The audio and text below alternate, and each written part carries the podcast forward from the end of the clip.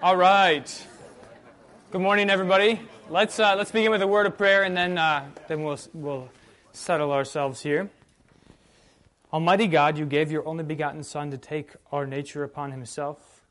Grant that we, your adopted children by grace, may daily be renewed by your Holy Spirit through Jesus Christ our Lord. Amen. All right. So, let me pull this out real quick before I get going, and then lose control. There's all kinds of stuff on here.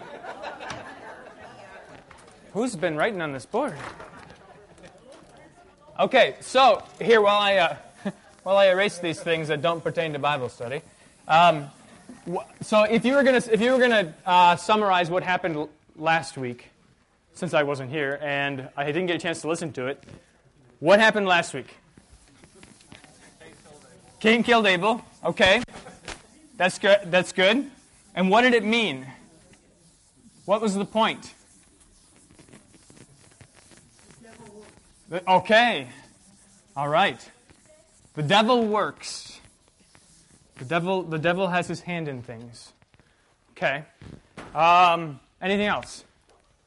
George. I got the impression that, God was giving Cain some uh, support. He wasn't going to damn him at that. Right. He was still giving him a chance to live out his existence, his life. Right, and this is um, this is one of the miraculous things that we discover about God and His the way He deals with sinners. Especially, I think is especially vivid in the Old Testament. Is that um, people sin against God, and He confronts them with their sin, usually in much more vivid, sort of face-to-face kind of interaction than we than we're confronted with our sin. And one of two things can happen when when people are confronted with their sin. They can, on the one hand, say uh, make excuses, justify themselves. That wasn't a sin, or you have no right to punish me for that. We see this primarily, I think the best example of this is Saul, King Saul, who over and over again disobeys God's command. And when God confronts him through the prophet Samuel, um, he, he makes excuses. He says, Well, I had to do it. I was forced to do it. Um, and I was, I was being really pious when I committed this sin, right? That's a favorite, that's a favorite line, right? Um, so that's one option when you're confronted with your sin is to, to justify yourselves. And that's really tempting, and it's something that we're really, um, that comes very naturally to us.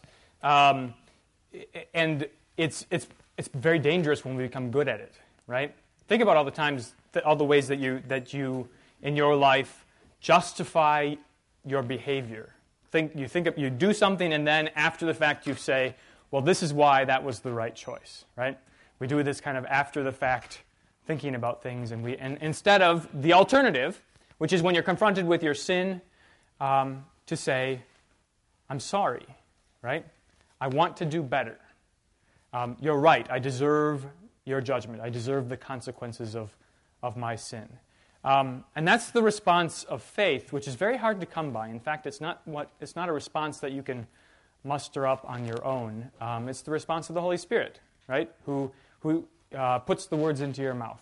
Um, and we'll see uh, later on in the study this morning um, just, how, just how that response works. Um, now I got derailed.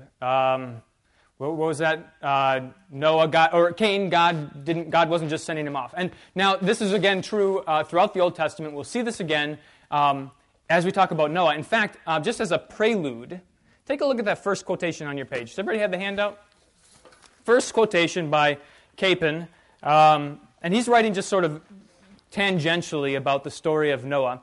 And he challenges the way we usually think about the story of Noah. So this is just a little bit of a preview of what's going to come here. The true tri- scriptural function of the story of Noah is more often than not obscured by interpretations that pay attention only to its judgmental aspects. The same, very same thing that can be true, said to be true of Cain and Abel, right?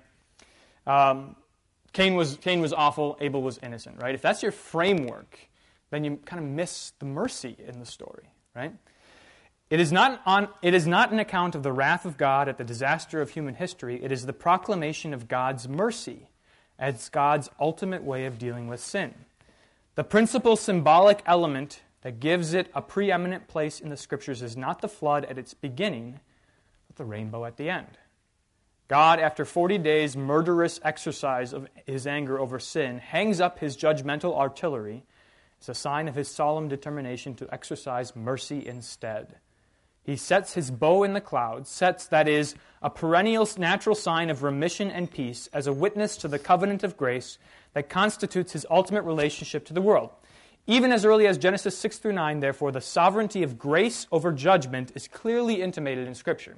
The other way to think about this, as we saw in 1st and 2nd Kings, is that the promise of life is stronger than the promise of death. Okay? So God's judgment comes to us as a promise you will surely die, right?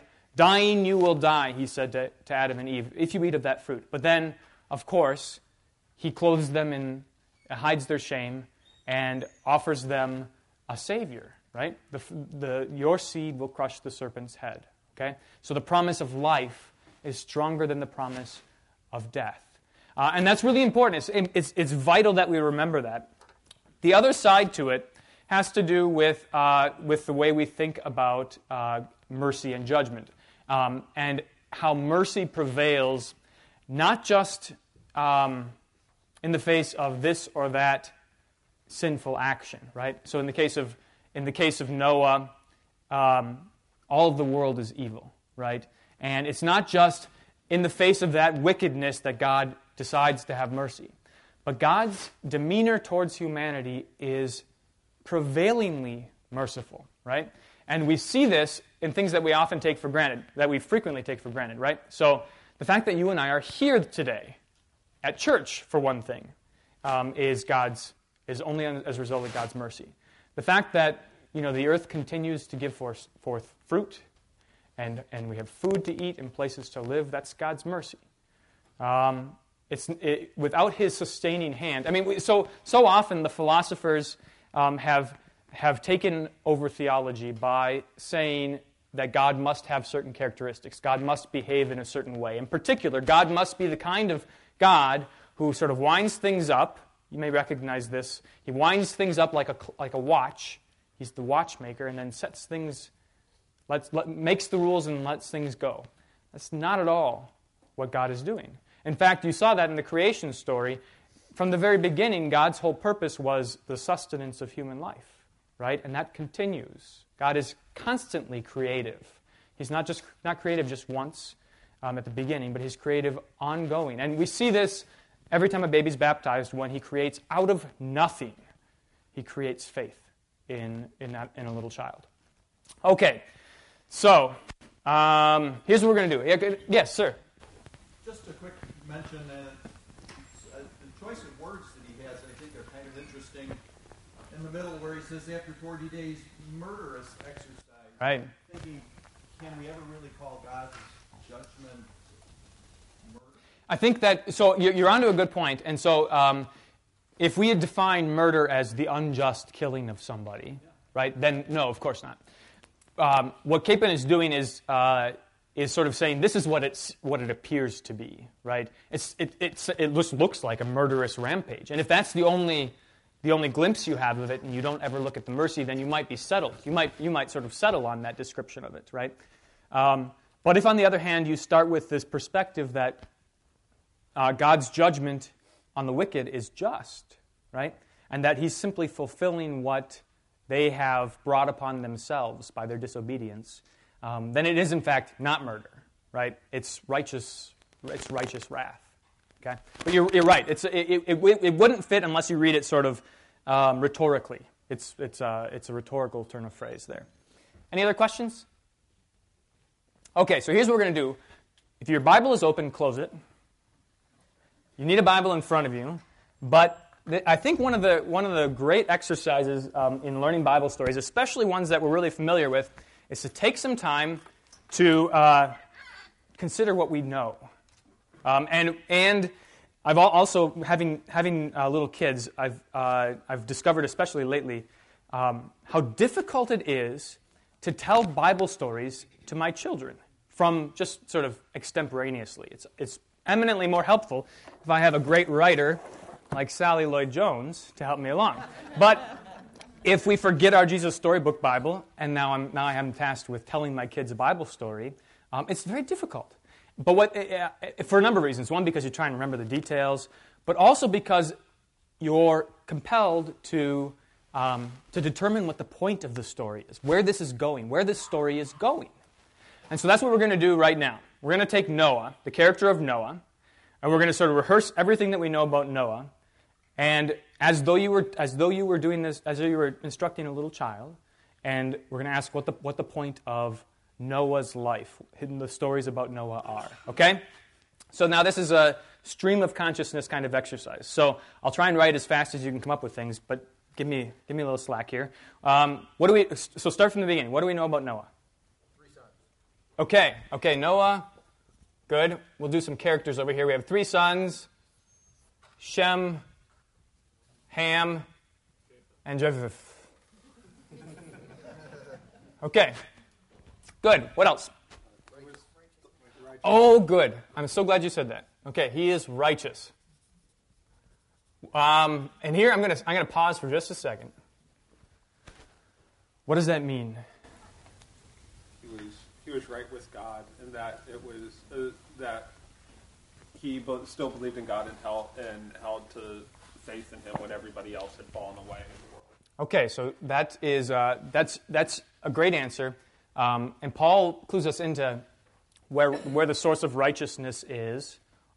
A right relationship with God is founded in faith, trusting in God, which ultimately fulfills God's first commandment: "You shall have no other gods before me." So it's the righteousness of faith. So if you trust in God, and this is what this is sort of um, the distinction between Cain and Abel, right? So um, faith makes faith makes everything right before God. Okay, um, if you make a, if you offer a sacrifice unbelieving, not in faith, then of course it's displeasing to God, right? Of course He won't receive it. If you make a sacrifice in faith, believing God, believing that this sacrifice is acceptable to Him, then of course it's pleasing to Him. Luther talks about this extensively um, when he described it, one of the cruxes um, of, of the Reformation was the, the, the important role of faith in receiving God's promises and in doing good works. So you can't do good works apart from faith. So that Noah's righteousness is only really righteousness if it's righteousness because he's faithful. Okay, because he trusts in God. Okay. We're going to come back to that because that's really important. What else? Courage. Courage. Okay. Courage and conviction. And these are tied into faith. So faith um, faith is probably the only source, the only uh, reliable source of courage and conviction. Um, otherwise, he couldn't have said when the rest of the world was um, going to be destroyed, Yes, I believe God will save me of all people, right? That, and so courage and conviction that sort of stem from faith, right? Okay, good. Obedience. He, oh, say obedience, um, and that also stems from faith. But what did you say, Carol? Not perfect. Okay. Not perfect. Okay, so let, now we've said a lot about Noah here. Let's talk about the narrative, the story, for a little bit. How does the story go? God tells Noah to build a boat. Okay, so we need an ark. Now, uh, just for purposes of clarification, uh, we, see this, we see this English word in the Bible frequently. What are, what are the times we see this? Okay, any other times? Okay, that's good. It's, this is in fact not the same word as the Ark of the Covenant. Okay, they're two different kinds of two different kinds of boxes, but it is the same word as the little basket that Moses was put into when he got when he got dropped into the into the river. Okay, and that's really that's important because um, one of one of the one of the keys of this exercise is to recall other Bible stories that uh, are that have parallels or that are related. And so right away we see um, Noah and his family were in an ark. Moses was in an ark. So what do those things have to do with each other? What do they both point towards in the future? The church is frequently called. It's, it's right, baptism. So the church is the ark in which souls are saved by water. Okay? So right away, and, and, and you see this, I, I gave you uh, no, uh, Luther's flood prayer. Let's read this real quick. Um, we, we say this every baptism, every time we have a baptism, and this is really um, really helpful because it, it helps us understand the fact that God deals with his people and saves his people in the same way throughout history. I'm going to pause for just a second because I remembered that the baskets are for, for money for LWML, okay? I got it. I forgot, almost forgot. Lindsay, you were, you, were, you were waving over there, weren't you? And I didn't. I, yeah, okay. All right, so uh, this, is, this is number three on the page one. You'll, you'll recognize this right away. Almighty and eternal God, according to your strict judgment, you condemned the unbelieving world through the flood, yet according to your great mercy, you preserved believing Noah and his family, eight souls in all. So there, those souls are saved from the unbelieving world through water. You drowned hard hearted Pharaoh and all his host in the Red Sea, let your, let, let, yet led your people Israel through the water on dry ground. Again, water uh, is the means of salvation. Uh, through the baptism in the Jordan of your beloved Son, our Lord Jesus Christ, you sanctified and instituted all waters to be a blessed flood and a lavish washing away of sin. Okay? So, um, this ark and these waters are pointing ahead, finally, to the ark and the waters by which we are saved, right? The ark of the church and the waters of holy baptism, okay? That's, that's central to this story. All right, what else? So God said, build an ark because I'm going to punish the world. Um, ark because uh, a flood is coming because of flood, which is punishment. And what is it punishment for? Sin. Okay. And in fact, um, the description that's given in, uh, in Genesis, don't open your Bibles. Uh, the description that's given in Genesis is stark. In fact, this is probably the first, I think this is the first time that we, that we really see just how, how devastating sin is. Um, let's see. Uh,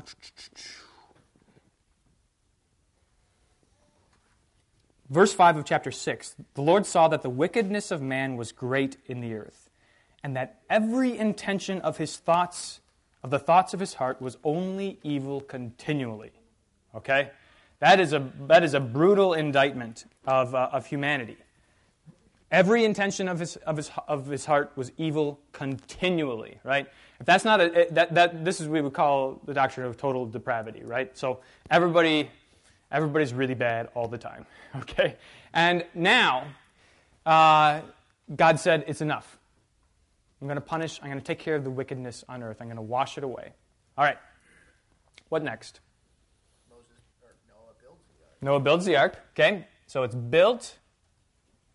He does what God says, and then you know how the story goes. We can spin this up pretty quickly here. The Lord sends animals to fight. Okay, so he's okay. Saves the animals. And who, who goes on the ark with him? Do you know? Wife and, Wife and sons and his and his sons' wives. Okay, so there's eight people on the ark. Okay. No. We don't. And later we find out uh, that Ham in particular was not, was not very faithful, right? So. Um, I think it indicates someplace that he did have concern for the people and preached or witnessed what was going to happen. Just to, you know, I'm not sure. I'm not sure if that's in, in Genesis, but it is sort of uh, it is sort of part of the uh, sort of uh, yeah, either New Testament or, or sort of apocryphal discussions of, uh, of the flood. Because um, we often have in mind, I have in mind this picture, I don't know where it comes from, of people mocking Noah as he's building the ark. But that's not, it doesn't show in the Bible. You could presume it probably was true. Here's this loon over here building this ark, right? Um, but uh, but we don't, I, don't, I don't know where that comes from, you know? Um, okay, good. So now let's pause for a second. I want to return to the notion of Noah being righteous. We here we have to open our Bibles. Okay. Because it's, it's, it's notable that um, this, this is what you focus on. And this is, uh, this is sort of characteristic of the way we tend to think about things. So if I, had, if I was going to say to you, why did God save Noah and his family, what would you say? George? It's simply God's will. Okay. Because without God picking you Yeah. Okay. That's right. Okay. That's, and that's, that's a very important point. We'll talk about that. We'll talk, we'll talk about why that's the case. Now, why do you suppose, what, what do you suppose we're tempted to say about Noah? Because he earned it. Yeah. Well, isn't it because, uh, well, I've met, I'm surprised, I suppose a lot of people fit the description, but isn't he a descendant of Seth? Yes. Yes. And? So, so that's good. God is working to preserve the line uh, that's the promise that's been given to, to, to Adam's offspring. Um, and so it's important for the sake of God's promises. We see this all over the time, all over the place in the Bible, that God saves his people not because of their worthiness, but because of God's promises, right? In fact, uh, there's a great prayer that shows up in Daniel um, I just ran across this week. Um, let me read it to you real quick here. Daniel chapter 9.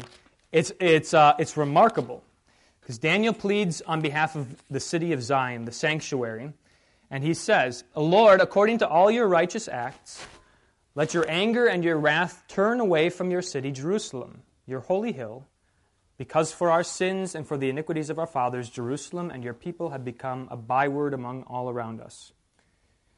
Now, therefore, O God, listen to the prayer of your servants and to his pleas for mercy, and for your own sake, O Lord, make your face to shine upon your sanctuary, which is desolate. O my God, incline your ear and hear.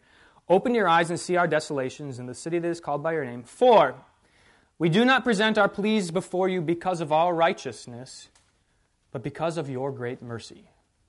Okay? So he pleads to God not because he has anything to give God, but simply because God is merciful, right? Because God shows favor. And that's the key word. Favor is the key word that shows up in Genesis chapter 5. So, if you have Genesis chapter 5 in front of you, take a look. Actually, Genesis chapter 6. Yeah. um, okay, so now one, one you see this perhaps in your in the Bible you have in front of you that a section ends at six verse eight and a new section begins at six verse nine. Do you see that in your Bibles? Do you have a paragraph or something there? Okay, so verses one through six um, is God seeing that the, the earth is evil, um, limiting man's days to 120 years, and then we have this really bizarre thing about the Nephilim.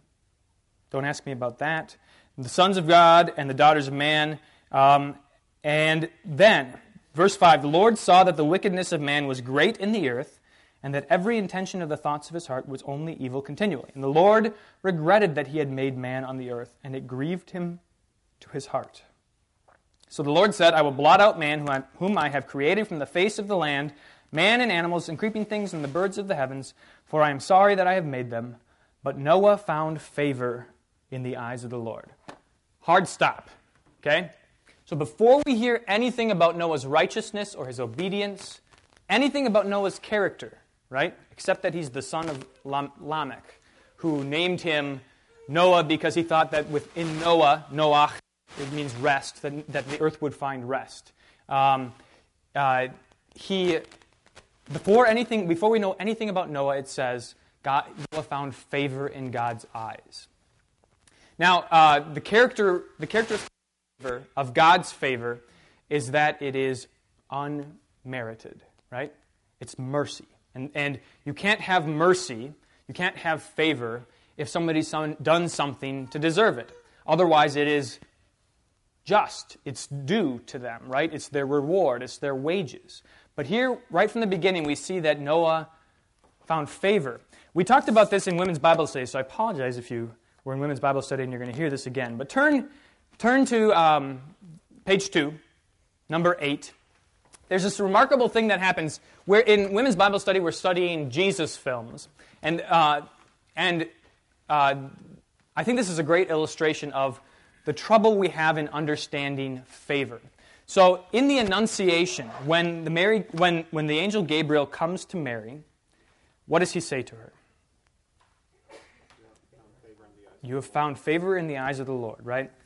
Um, and it's, it's, this, uh, it's this beautiful passage which means that Mary, apart from anything, apart from her upbringing, apart from her righteousness, apart from anything she has to offer, has found favor in God's eyes. So God has chosen her simply out of his mercy. Okay?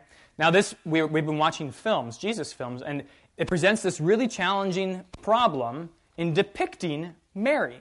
Okay? So you take a look at, take a look at the picture there. This is Mary from, um, from Jesus of Nazareth in 1977. And another writer um, writing about a, a, a similar film, uh, Pasolini's The Gospel of Matthew, um, says something which I think is, is also true of this, this Mary. He says, We can well imagine why the divine spirit chose her over all other women, right? Because if you were going to describe her, what would you say? How would you describe her? Young, okay. Meek or mild, right? Humble? Unimportant. Uh, unimportant, okay. Serene. Serene. Somebody say pure?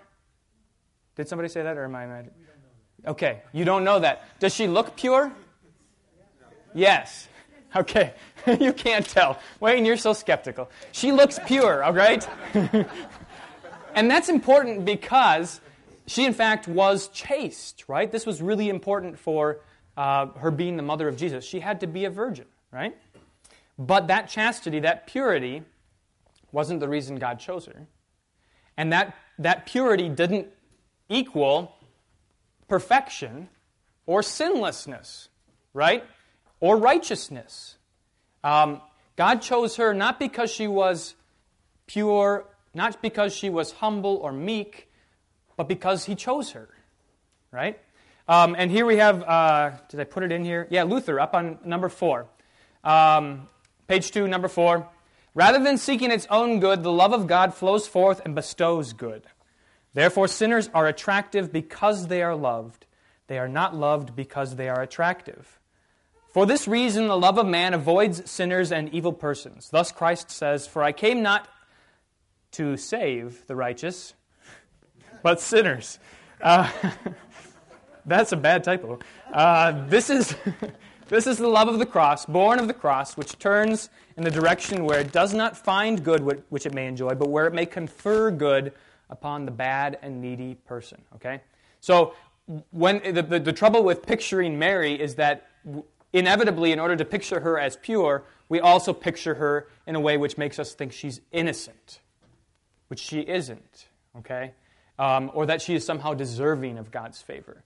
When Mary rejoices, it's this beautiful thing. She rejoices neither in, the, neither in her, um, her, her righteousness or in her low estate in her, in her humility. She doesn't rejoice in either of those things.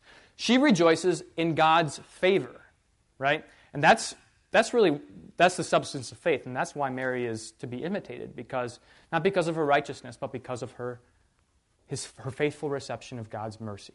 Okay? So, we have the same sort of thing going on here with Noah. First comes God's favor, and it's the end of a section. Genesis chapter 6, verse 8. First comes God's favor. So God has chosen Noah. Then we begin a new section. And now you may remember um, in chapters 1 and 2, we had this phrase, These are the generations of the heavens and the earth. Okay? This is a marker all throughout Genesis that shows you where a new section is beginning. So here we have it again. These are the generations of Noah. Now we get a little bit more information about Noah. Noah was a righteous man, blameless in his generation. Noah walked with God and Noah had three sons Shem, Ham, and Japheth. So, the basic question is which comes first, God's favor or Noah's righteousness? And it's clearly God's favor comes first. And the result is Noah's righteousness. Now, how is Noah's righteousness manifest? How do we see that Noah is righteous? He walked with God. He walked with God, and when God tells him to do something, he does it. Okay? Doesn't mean he's perfect. Doesn't mean he always fulfills God's will, but he trusts in God, okay? And uh, that trust manifests itself as obedience and is counted to him as righteousness, just as we'll later see with Abraham. Okay? Any questions at this point? How are you guys doing? What's I'm just kind of playing in my head the story of Sodom and Gomorrah? Yeah. And the you know saving of a select group of people there because they were found righteous. Right. Right. If I can just find ten, if I can just find. So how, how do you square that up in your head? How do you think about that? Well, so it's the very it's the very same process. So um, we know that righteousness righteousness is not something that inheres in us, right? It's not something that we generate on our own. So if there were righteous people in Sodom, it's not because they made themselves righteous or because they were particularly obedient, right? The, their righteousness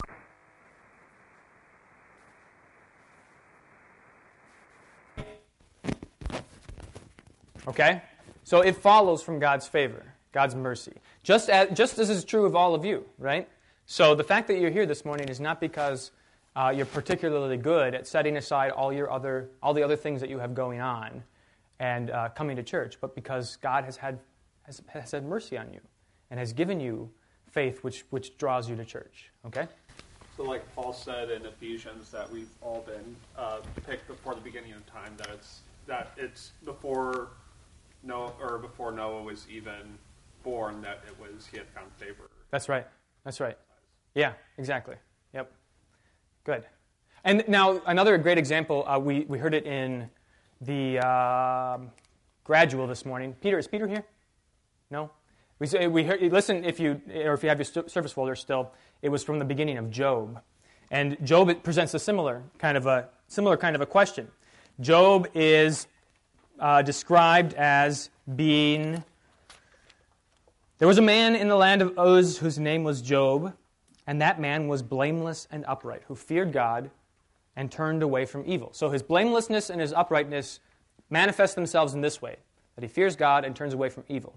Um, we see this also um, in the fact that, that Job uh, offers sacrifices for his sons on behalf of his sons because he's afraid that his sons may have sinned against God and he wants he, he knows that, that the only salvation from sin is through God's mercy right so he so he pleads with God and offers sacrifices but again um, it's not it's not that first comes the righteousness then comes God's mercy it's the other way around mercy then righteousness okay any other questions okay so let's talk a little bit more about the story. Um, just, just to jog your memory here. So again, we're, we're, let's pretend we're telling a little child. What happens next? We got eight people on the boat. The animals are on the boat. Starts to rain. Okay. Okay, God closes the door. What else? 40 days and 40 nights, right? Everybody, everybody remembers that, that those important numbers. And it not only rains, but the floodgates of the great deep come forth. That's right. So there's water from everywhere, water from, from above and from below, right? Okay. Just to take a quick step back, is it important to note that the building of the ark took an extremely long time? It is important to note, right? Right. So can you imagine? I mean, so I mean, just in terms of like understanding Noah's faithfulness and how it played out, that's a long time to work. I can't work on a project for a week and I get I'm done, you know? So 70 years, right? And and and and you haven't seen the flood yet, right? You haven't seen any sign of the flood yet. Um, in some ways, it's comparable. We we often sort of under underestimate what it must have been like for the early church, right? So Noah, for so Jesus died and rose from the dead and said, "I'm coming back soon."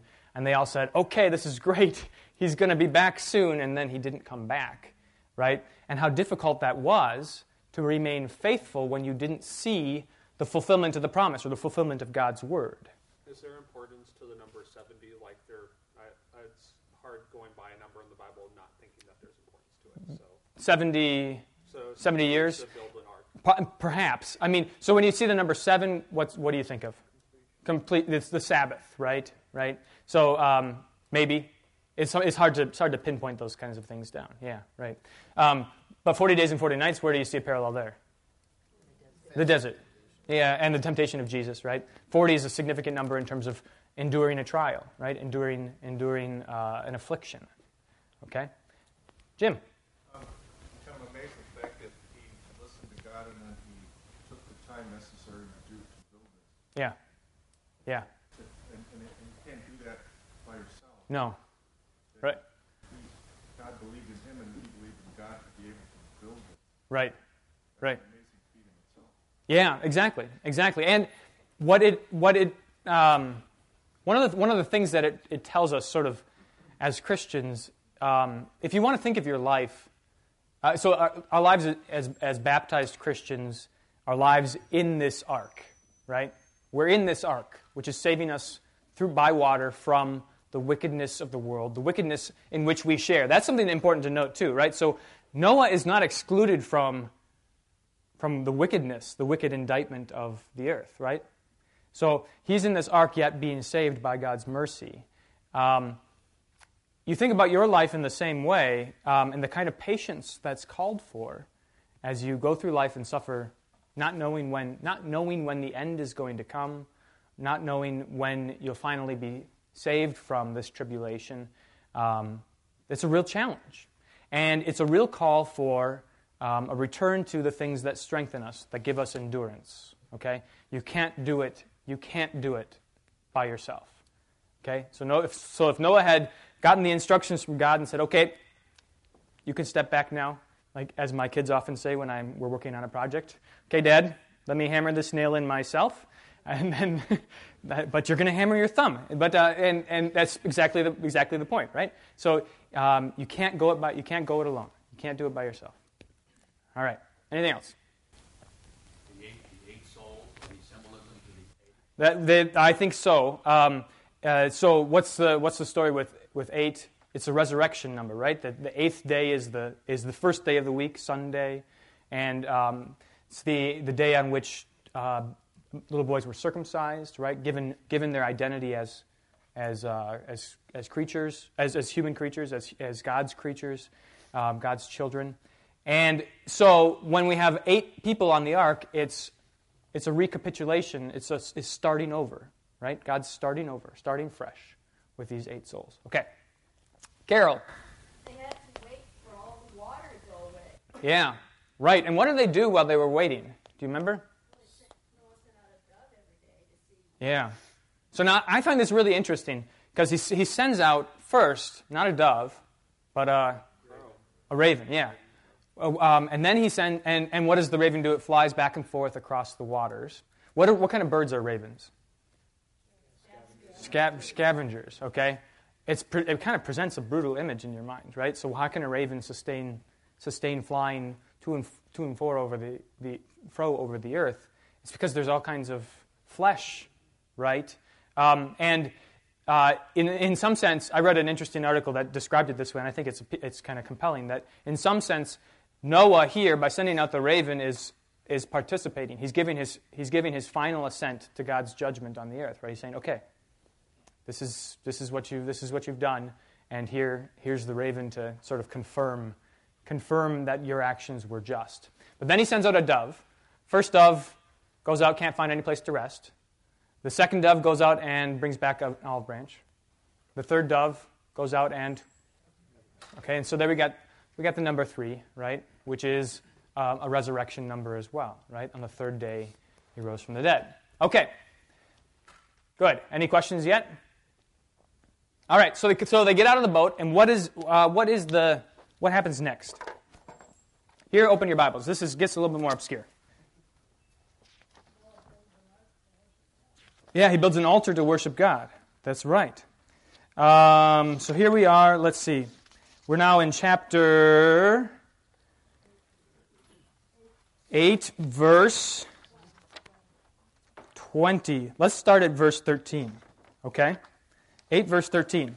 And when I read this to you, um, see, if it, see, what it, see what it recalls to mind. In the 601st year, in the first month, the first day of the month, the waters were dried from off the earth. And Noah removed the covering of the ark and looked, and behold, the face of the ground was dry. In the second month, on the 27th day of the month, the earth had dried out. Then God said to Noah, Go out from the ark, you and your wife and your sons and your sons' wives with you. Bring out with you every living thing that is with you of all flesh, birds and animals, and every creeping thing that creeps on the earth, that they may swarm on the earth and be fruitful and multiply on the earth. So Noah went out, and his sons and his wife and his sons' wives with him. Every beast, every creeping thing, every bird, everything that moves on the earth went out by families from the ark. Okay, does that ring any bells, things we've read before? Yeah, it sounds like creation all over again. It sounds like it sounds like Eden all over again. And in fact, uh, we find out right away that Noah's going to be a gardener. Okay? Um, and he, this, this is where he, he plants this vineyard and, and, and grows these grapes and, and produces this wine. Verse 20 Then Noah built an altar to the Lord and took some of every clean animal and some of every clean bird and offered burnt offerings on the altar. And when the Lord smelled the pleasing aroma, the Lord said in his heart, I will never again curse the ground because of man, for the intention of man's heart is evil from youth. There it is again, right? That hasn't changed. The intention of man's heart is evil from youth. Neither will I ever strike down every living creature as I have done. While the earth remains, seed time and harvest, cold and heat, summer and winter, day and night shall not cease. Now, Sally Lloyd Jones puts this little bookend on the end here, which is great. Um, it wasn't long before everything went wrong again, as, you can, as would be expected. But God wasn't surprised. He knew this would happen. That's why, before the beginning of time, He had another plan, a better plan. A plan not to destroy the world, but to rescue it Plan to one day send his own son, the rescuer. So that's how God can um, acknowledge the evil intentions of man's heart from his youth and proceed with confidence, right? Go forward in caring for humanity, uh, sort of to the point of uh, ad nauseum, right? He, do, he endures, he endures um, the, the, the fickleness of mankind for so long. Um, and it's because he has this plan in place from the very beginning. Now, that just a just sort of a um, a side note here. Remember, I said Noah's name was Noach means rest, right? Here at the end, when Noah rests after all of this, after the flood has subsided, God smelled the pleasing aroma. The word there um, actually means it's like it's like a restful aroma. So Noah has fulfilled his fulfilled his name. He's fulfilled his vocation here, the name that his father gave to him. So he's he's um, he's followed God's command and brought rest to, the, to, to his family. Okay? Everybody good? Any questions? Okay, so there's just a couple other things that follow here, and let's look at them real quickly. Um, chapter 9, verse 3. Um, we, just as we saw earlier, the garden planted, we saw the animals coming out just like in Genesis 1. Here we see the, the, the, the, um, the animals given for food and the plants given for food. But then also, just as in the garden, we hear a description of a fast, things that they are not supposed to eat. Every moving thing that lives shall be food for you. As I gave you the green plants, I will give you everything. But you shall not eat flesh with its life, that is, its blood. Okay, so feast and fast are still the way God, the way God feeds his people. But you shall not eat flesh with its life, that is blood. As for your lifeblood, now here's a, here's a commandment we haven't heard before. I will require a reckoning. From every beast I will require it, and from man, from his fellow man. Man. Whoever sheds the blood of man, by man shall his blood be shed.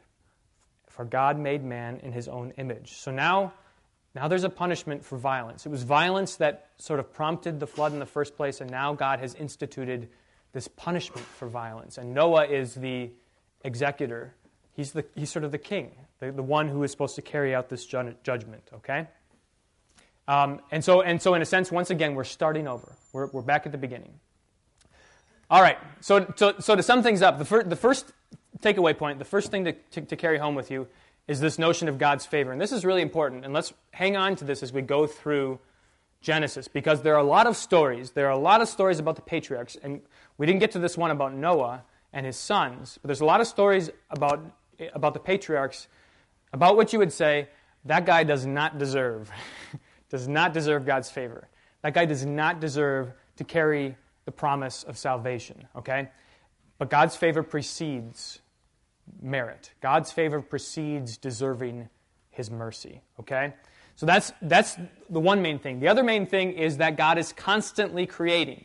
He's and recreating, okay? So he's starting over all the time. That, that really narrows down on a micro level to you in your lives as Christians when you think about them as living out this story every day, right? In which wickedness is drowned and you emerge a new person, starting again um, with God's mercy um, from the ark, in the ark of the church, from the waters of your baptism. Um, uh, it, it, changes your perspective on your life if that's, if that's the way you're oriented. Okay? So hang on to those two things. Those are the, the two takeaways from today. Any questions? Yes. Uh, when it says you and all your household, yeah. Uh, and it doesn't imply that everybody in the household was righteous. Right. And I, I'm thinking later on with Cornelius, where they said, "Go," telling Peter, "Go find Cornelius." And Yeah. Cornelius, you will uh, send for Peter in Joppa, Yeah. and then you'll hear a message where you and all your household Yeah. will be saved. So, what exactly? It's a good it's a good question. So I think the best way to answer it is to think of how Jesus performs miracles in the New Testament, right? Um, we see this all the time. The paralytic who's brought to Jesus by his friends, parents who intercede the, on behalf of their children who can't speak, or um, or who are possessed by demons, no less, right? Um, the faith and faithful prayers of uh, the, the people to whom God has shown favor are effective. Okay? They, they matter. And this is why, you know, uh, the very best thing you can do for your children or for people who you care about is, not, is, is to pray for them, right? That's your, that's your um, primary tool, your first weapon um, in, in combating things that, uh, that you, can't, you can't handle on your own, that you can't fix on your own, right? So it, this concern for the whole household, it centers on Cornelius and the fact that he believes, right? Same thing with Noah and his family. Noah's family, um, we don't know anything about, about their faithfulness, right? We know they trusted their father. Otherwise, they wouldn't, probably wouldn't have gotten on the boat. They may, may have thought he was crazy still. But they trusted him, and his, his faithfulness is what, is what saved them, right? He's the reason they got on the boat. He's the reason there was a boat in the first place.